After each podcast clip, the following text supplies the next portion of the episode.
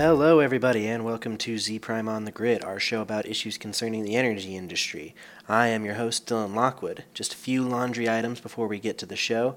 We have a plethora of events coming up in the next couple of months across the country that I wanted to talk about.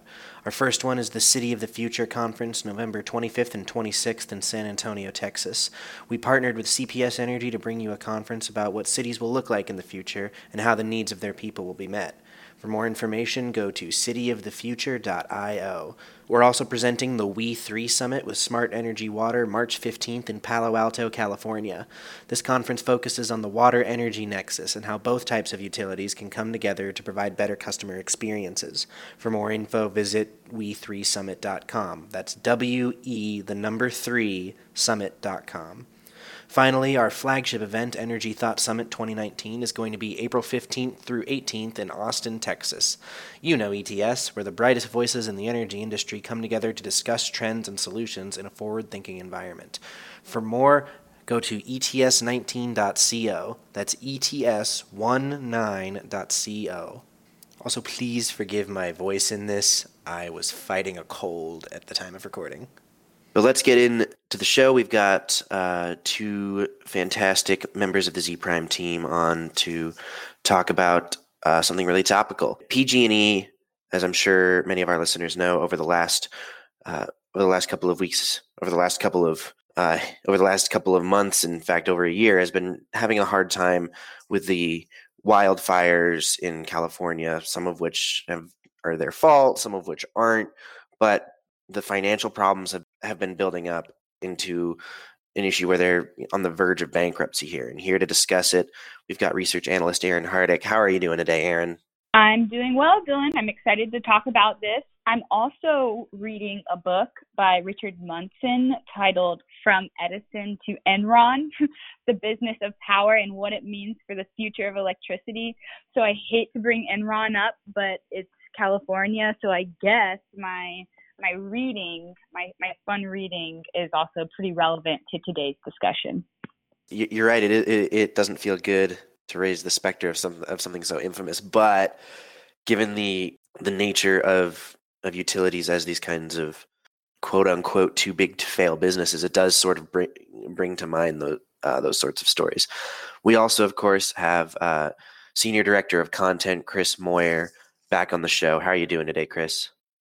Dylan, I am well and looking forward to talking about this really challenging time for PG&E and the entire power industry with uh, the two of you today. Chris, can you give us just a quick overview uh, of the situation of how we got here?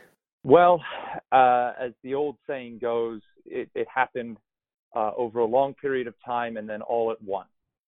Uh, this has been a, an issue for Pacific Gas and Electric that has bedeviled them all the way uh, since the San Bruno incident uh, back in, in the late 2000s, where a gas pipeline, a gas uh, part of their, their grid actually exploded and, and killed several people.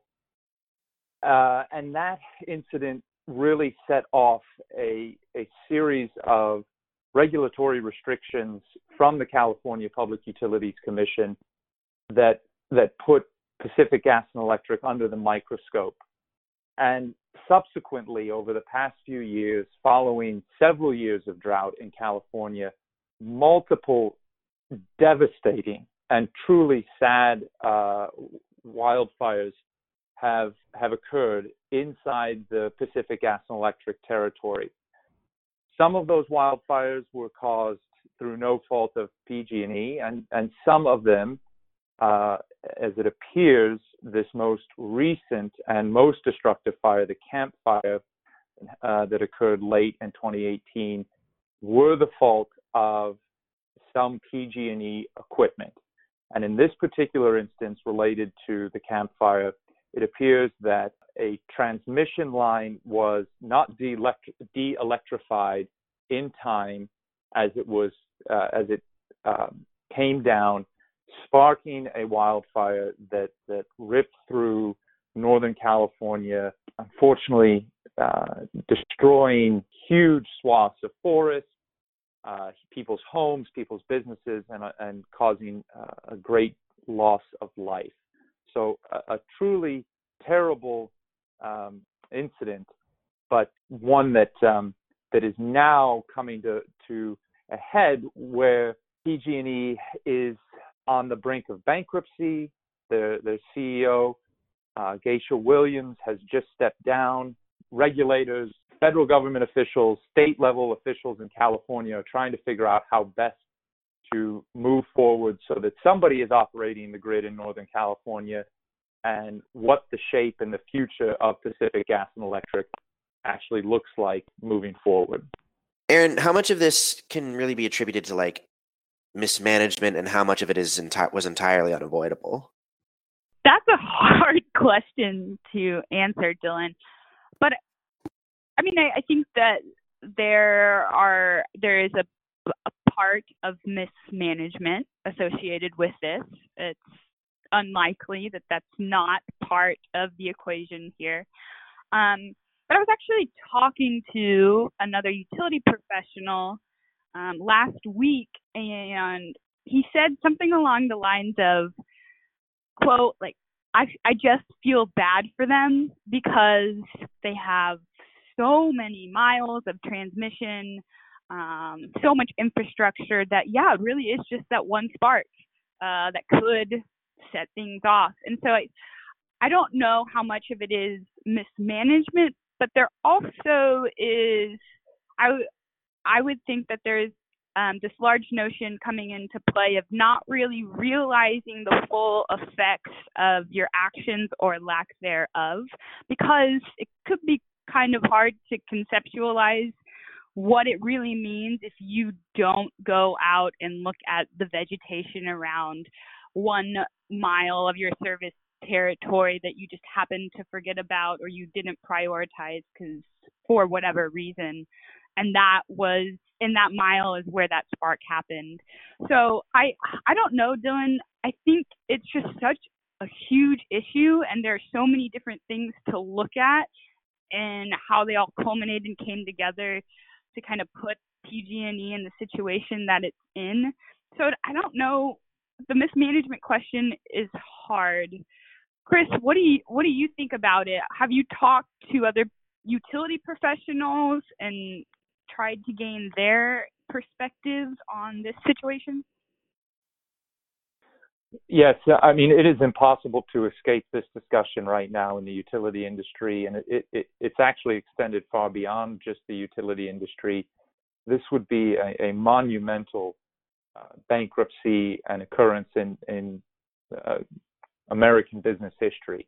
Uh, in addition to the a- absolutely tragic loss of life caused by the Camp Fire, I, I think that as as we reflect on on this and and why this is important,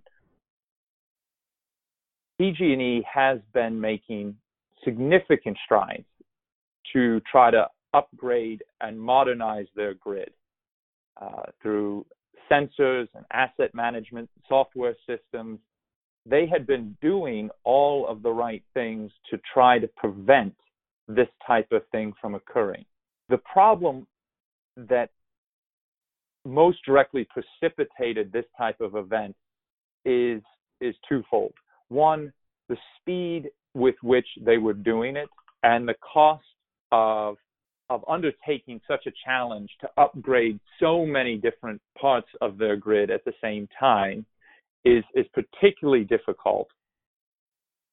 And then there is there is the mitigating circumstance that this type of occurrence uh, whether it's in PGE service territory or Southern California Edison or dozens of other utility utility territories around the United States, Canada, the globe are going to be impacted by the the effects of of climate change. And I think that it is naive to to sit here and and not say that the conditions that make a wildfire more prevalent are caused by uh, drought conditions that are increasing due to climate change.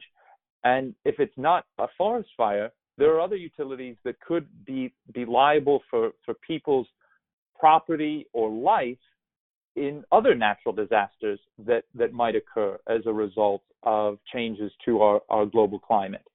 So a bit of mismanagement, it's it's a bit of uh, of acts beyond the, the control of, of any one individual corporation or, or, or person.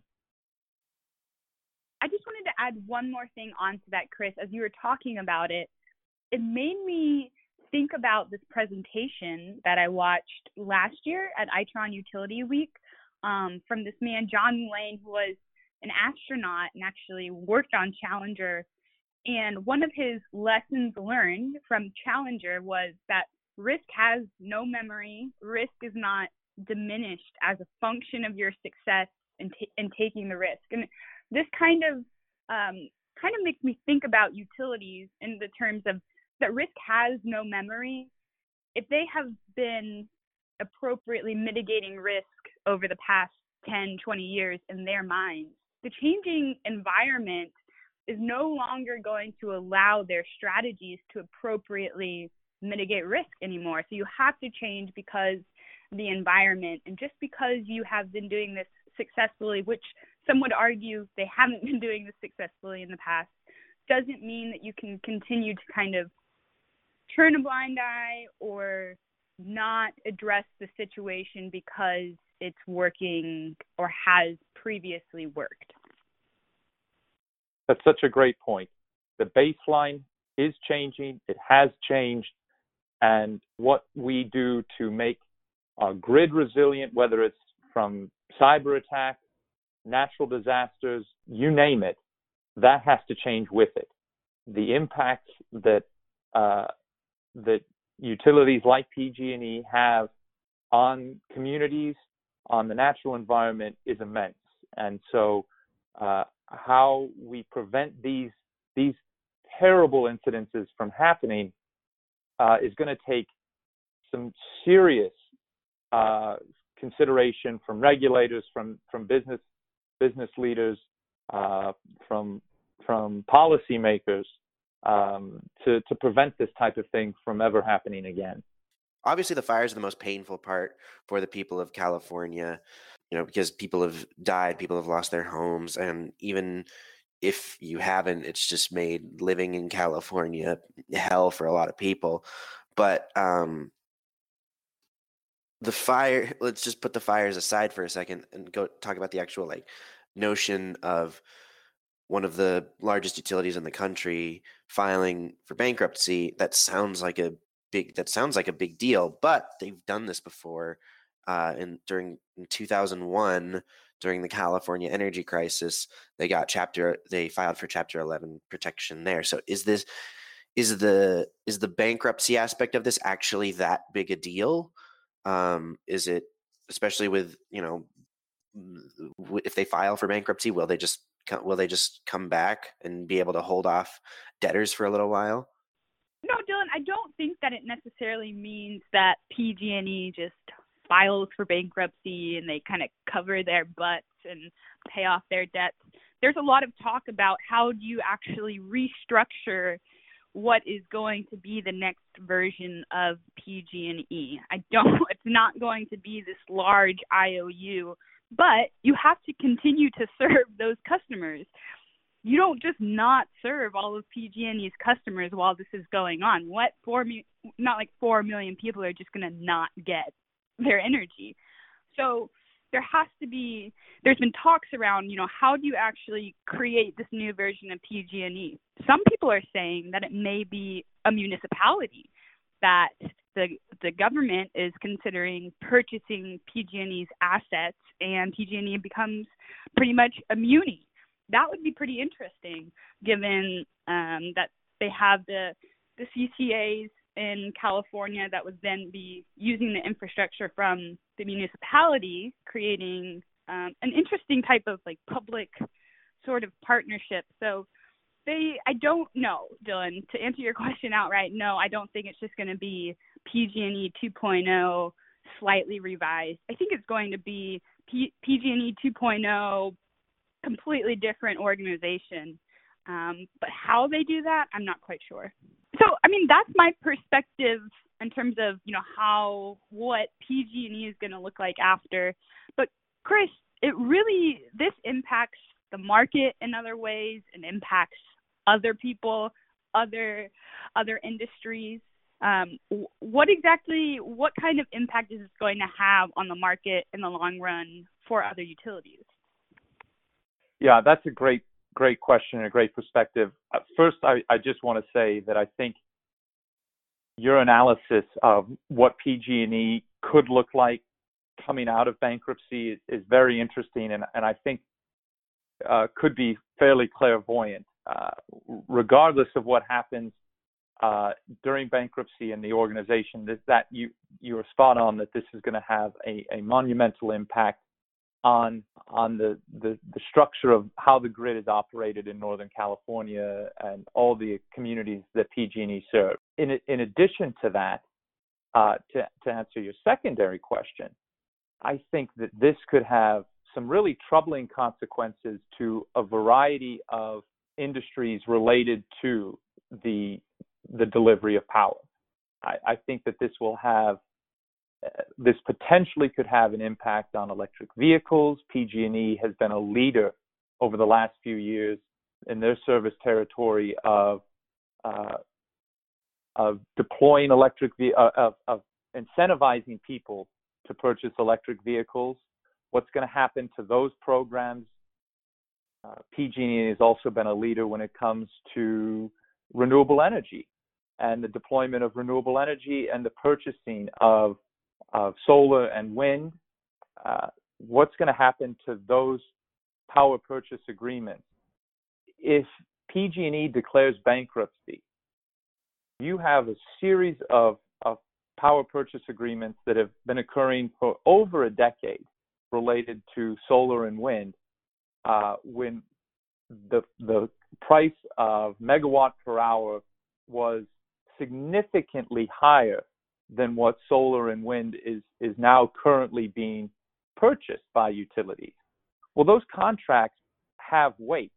If PG&E uh, purchased a contract in 2012 for $140 per megawatt hour, uh, and that is you know almost three times, three four times what what they could get now. Bankruptcy uh, administrators could come in and nullify those contracts. Uh, if if I am the company that's providing that that power to PG&E and their customers, um, that's going to have a really devastating impact on my bottom line uh, and could cause the price of, of future solar installations, future wind installations to go up.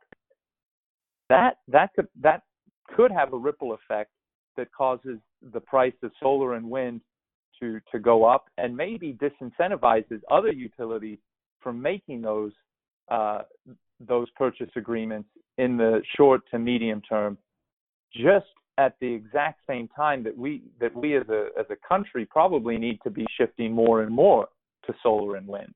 Yeah, and it it, it really on the, on the flip side of that also um, makes it makes life harder for those uh, for those startups and for those those partners that work with PG&E and then suddenly just like they're out of contract because because of this bankruptcy stuff. Um, and it might make them and, and it might make them you know less willing to make these sorts of big utility deals in the future if you know they can turn around and get get hosed like that. Chris, you were sort of talking earlier about how people in both the state government and the federal government are sort of um, are looking at this at this situation, and like you said, Erin, you know, it's really hard in these situations where utilities going under because you have to, you know, you still have to be providing power to, you still have to be providing power to your to your uh, customers, and you have to deal with all that restructuring. So, like, what sort of governmental, uh, for lack of a better word, inter interference or uh, intervention? There we go. Uh, interven- what, what type of government intervention could we be looking at? Is there something like a bailout on the table, or other types of financial assistance, or is it? Do you think there's going to be more hands-off sort of approach? In terms of a, a government bailout, I I personally I hope not. Um, I don't think that is the solution. I think this is um, after talking with one of our our other coworkers, Shay, it's a natural cycle for industry, especially one that is undergoing such a transformation. We see we saw this with telecom. Companies went under, new companies emerged, better ways. They were more innovative. And so I don't want to see a government bailout here. Um, I think that there just needs to be a natural cycle of competition and, and restructuring, and I don't know what role regulation is going to play in that exactly, but I would say that I'm pretty definitive that I don't think that there should be a, a bailout. Yeah, I'm going to disagree right there, and and I I do respect Erin's perspective on this, but I think that we need to examine the potential large scale impact that a bankruptcy without some sort of protection for PG&E, their suppliers, whether it's a uh, somebody that does asset management for them or uh, helps them build transmission lines, or somebody that helps them uh, run customer support and, and, service, we need to help protect these companies uh, from the ripple effects of the second largest utility in the country going under. And Erin makes a great point about uh, certain telecom companies going into bankruptcy, coming out reorganized, restructured, new companies coming in. The telecom deregulation, by and large, has been a good thing. But I also look at what happened with the automotive industry. And it's not apples to apples the automotive industry is is much much bigger. GM and and and Chrysler being bailed out by the government in the late 2000s. Uh, that was orders of magnitude uh, bigger in terms of its its scope of people that were employed throughout the economy by uh, GM, Chrysler, and their hundreds of suppliers. their hundreds of dealers around the country. Um, that that was w- without that bailout, uh, the 2008 recession could have been much, much larger. I look at a an environment right now where if we don't do something to protect co- uh, the contracts of uh, solution providers, vendors, uh, support systems for PG&E, uh, coupled with the potential global impact of of Brexit and a no deal Brexit, coupled with the impact and of the more than a month long government shutdown, which, which does appear to be coming to an end, uh, these three contributing factors could cause a, a, downturn in in the uh, the power market just when we need more funds, more capital investment to to push through this this digital transformation, this decarbonized revolution. I'm not saying that dollar for dollar everything that PG&E is liable for is paid for by California taxpayers or, or taxpayers from the United States. That's not the right solution either. But I think we need to be very strategic before we just immediately say, "Hey, PG&E, you, you've messed up beyond repair, and uh, you're in trouble. You're gonna you are gonna sink, and all of those all of those companies that you had contracts with, uh, you know, ten cents, twenty cents on the dollar. Uh, that's the best they're gonna do. Of course, you sitting in Detroit are gonna bring up the automobile industry. I would expect nothing less from you. But I yeah. Okay, I mean, I, I see your point, but so I, I think that there needs to be a better way for regulators to understand and account for the infrastructure issues that all utilities face. PG&E was just in the spotlight also because of their um, environment that they're in. Right now, it's really hard to pass regulations that allow utilities to be innovative in the monitoring and diagnostic space for assets to really get a good understanding of what is going on with their large service in their large service territory. So there needs to be work done in that respect, Dylan. So I think that's the role that policy is going to play.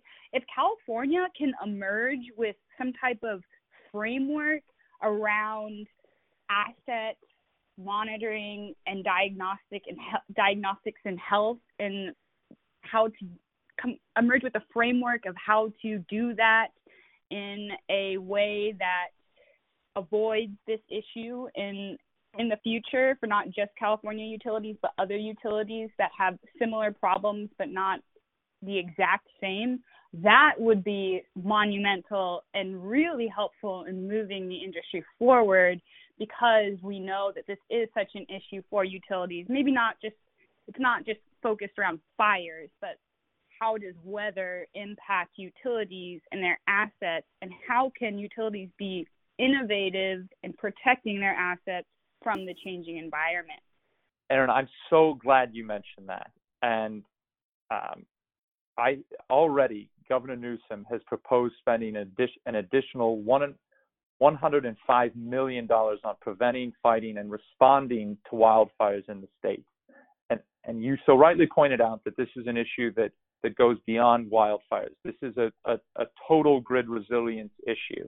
Uh, a cyber attack uh, that impacted large large swaths of the grid could cause uh, horrific devastation.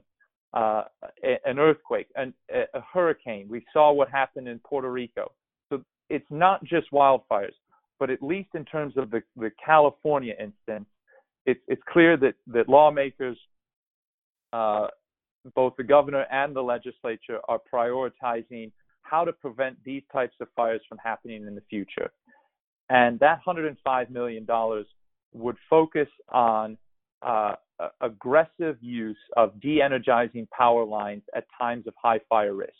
And that, that that's uh, a combination of extreme drought, uh, high winds, um, hot temperatures that, that can exacerbate those conditions that could lead to uh, these uh, uh, an, occur- an occurrence like what we saw in the Camp Fire.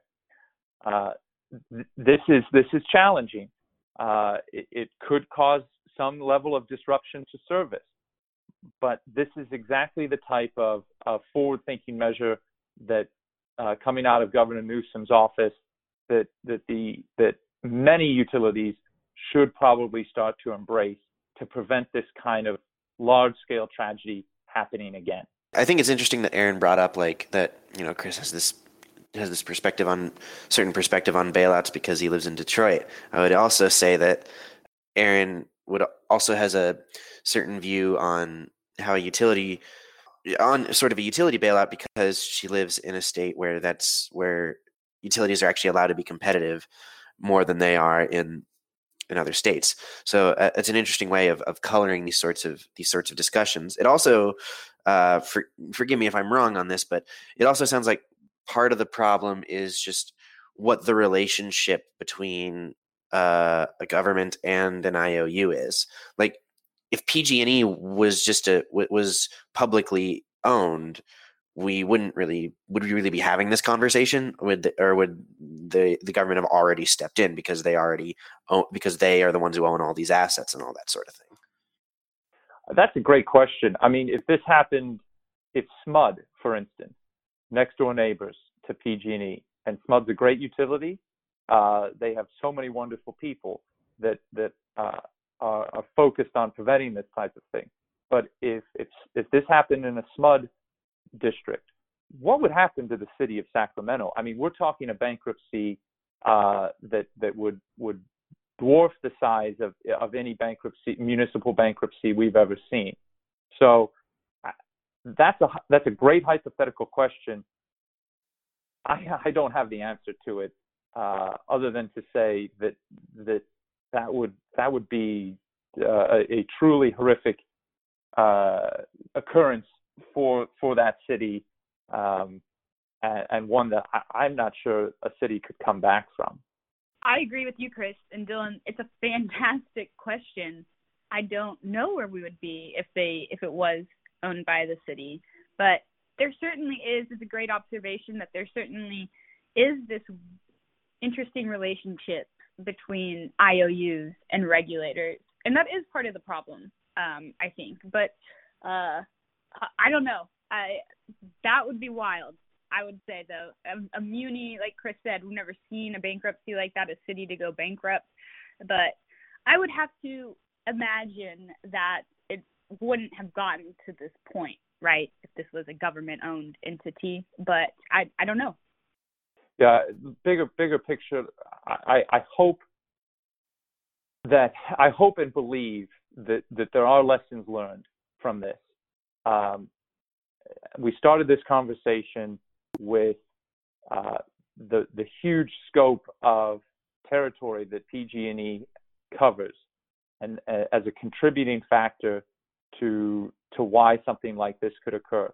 That as fast as they're modernizing, it wasn't fast enough. As fast as they're investing in in um, in monitoring and infrastructure technology that could prevent something like this, it wasn't fast enough. Uh, perhaps this is the wake up call, similar to how uh, Hurricane Sandy was a wake up call for many utilities on the East Coast that outage management systems needed to be put in place.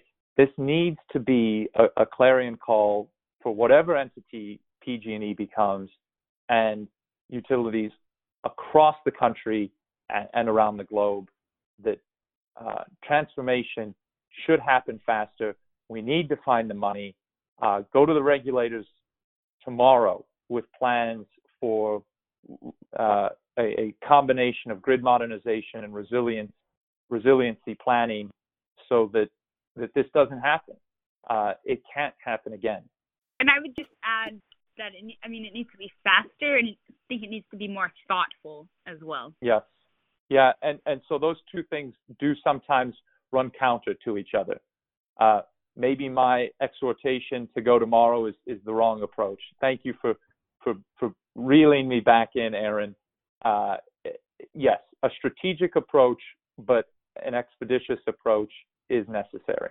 Erin, what are the what are the biggest lessons other utilities can learn from this sort of cautionary tale? Well, I think there's a few things, but as we've been talking through this, I think the realization that I'm having, Dylan, if I were a utility looking at what's happening in California, it's that no matter how innovative utilities think they are being or are being, I'm not saying that they just think they're being innovative. A lot of utilities are being very innovative successfully. But it has to be innovation has to be coupled with I guess thoughtfulness. PG&E's equipment sparked a wildfire that disrupted so many people and it was because they were you know unaware of how vegetation or where the vegetation was in in relation to their asset where was a tree in relation to my pole which seems so fundamental but i guess it gets it got overlooked in the midst of this huge innovation wave so it's so important to move forward and be innovative during the digital transformation, but it also is important to be thoughtful and think about all of the things that impact your utility outside of technology. And this is the idea of like sustainable planning, um, sustainable business practices. How are things outside of technology, like the environment, like the communities um, preferences and needs, how are those impacting my utility as well? Um, that's what I would be more more aware of or be thinking and have top of mind if I were a utility today, kind of witnessing this California situation play out. Great point, Erin. And, and I would say that, you know, with 106,000 miles of trans, transmission and distribution grid uh, within PG&E service territory, the, it is it is clear that the traditional way of vegetation management, uh, workforce asset management, is not going to suffice anymore. It's going to take a, a holistic commitment to digitalization uh, and to using data, using technology to help solve these intractable business problems. Um, I know PG&E has was was ahead of the curve for many people when it comes to using technology to to do vegetation management. It wasn't enough, so more is needed. I think that's a good note to end on because more is definitely needed. Um, Chris, thanks for coming back on the podcast to talk about this important issue. Uh, it'll be interesting to see where things go as this story develops. Dylan, I'm happy to do it. This is a this is a tragic topic to discuss from a personal perspective. Uh, it's a difficult topic to discuss from a business oriented perspective. Um, I, I, I, will try to remain optimistic uh, that that you know some sort of positive resolution will come out of this.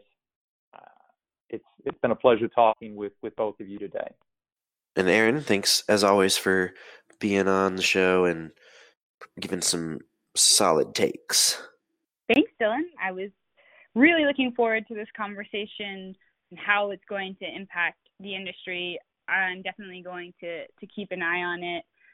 Chris is I like how Chris is talking about how he's going to remain optimistic. I've actually been pretty optimistic through the whole thing. I've been really, I don't want to say excited about this, but I've been very interested in this whole situation because I think, and you know, it was needed. Um, it was needed. It needed something needed to happen to kind of check someone to say, hey, you guys, these things that you're doing really do impact people. It really does. We've seen, we now have seen this at a national level. Everybody is aware now of how utilities are going to impact our communities. They can see they can see that it clear they clearly can have a major impact, a major impact on our lives. And so it's going to be interesting to see how how we move forward with this. Yeah, absolutely. You can find our research and media at etsinsights.com. You can find us on social media at DY Lockwood, at Erin underscore Hardick, at Chris underscore Moyer 13, at Zpryme Research. Uh, my name is Dylan, and we'll see you all next time.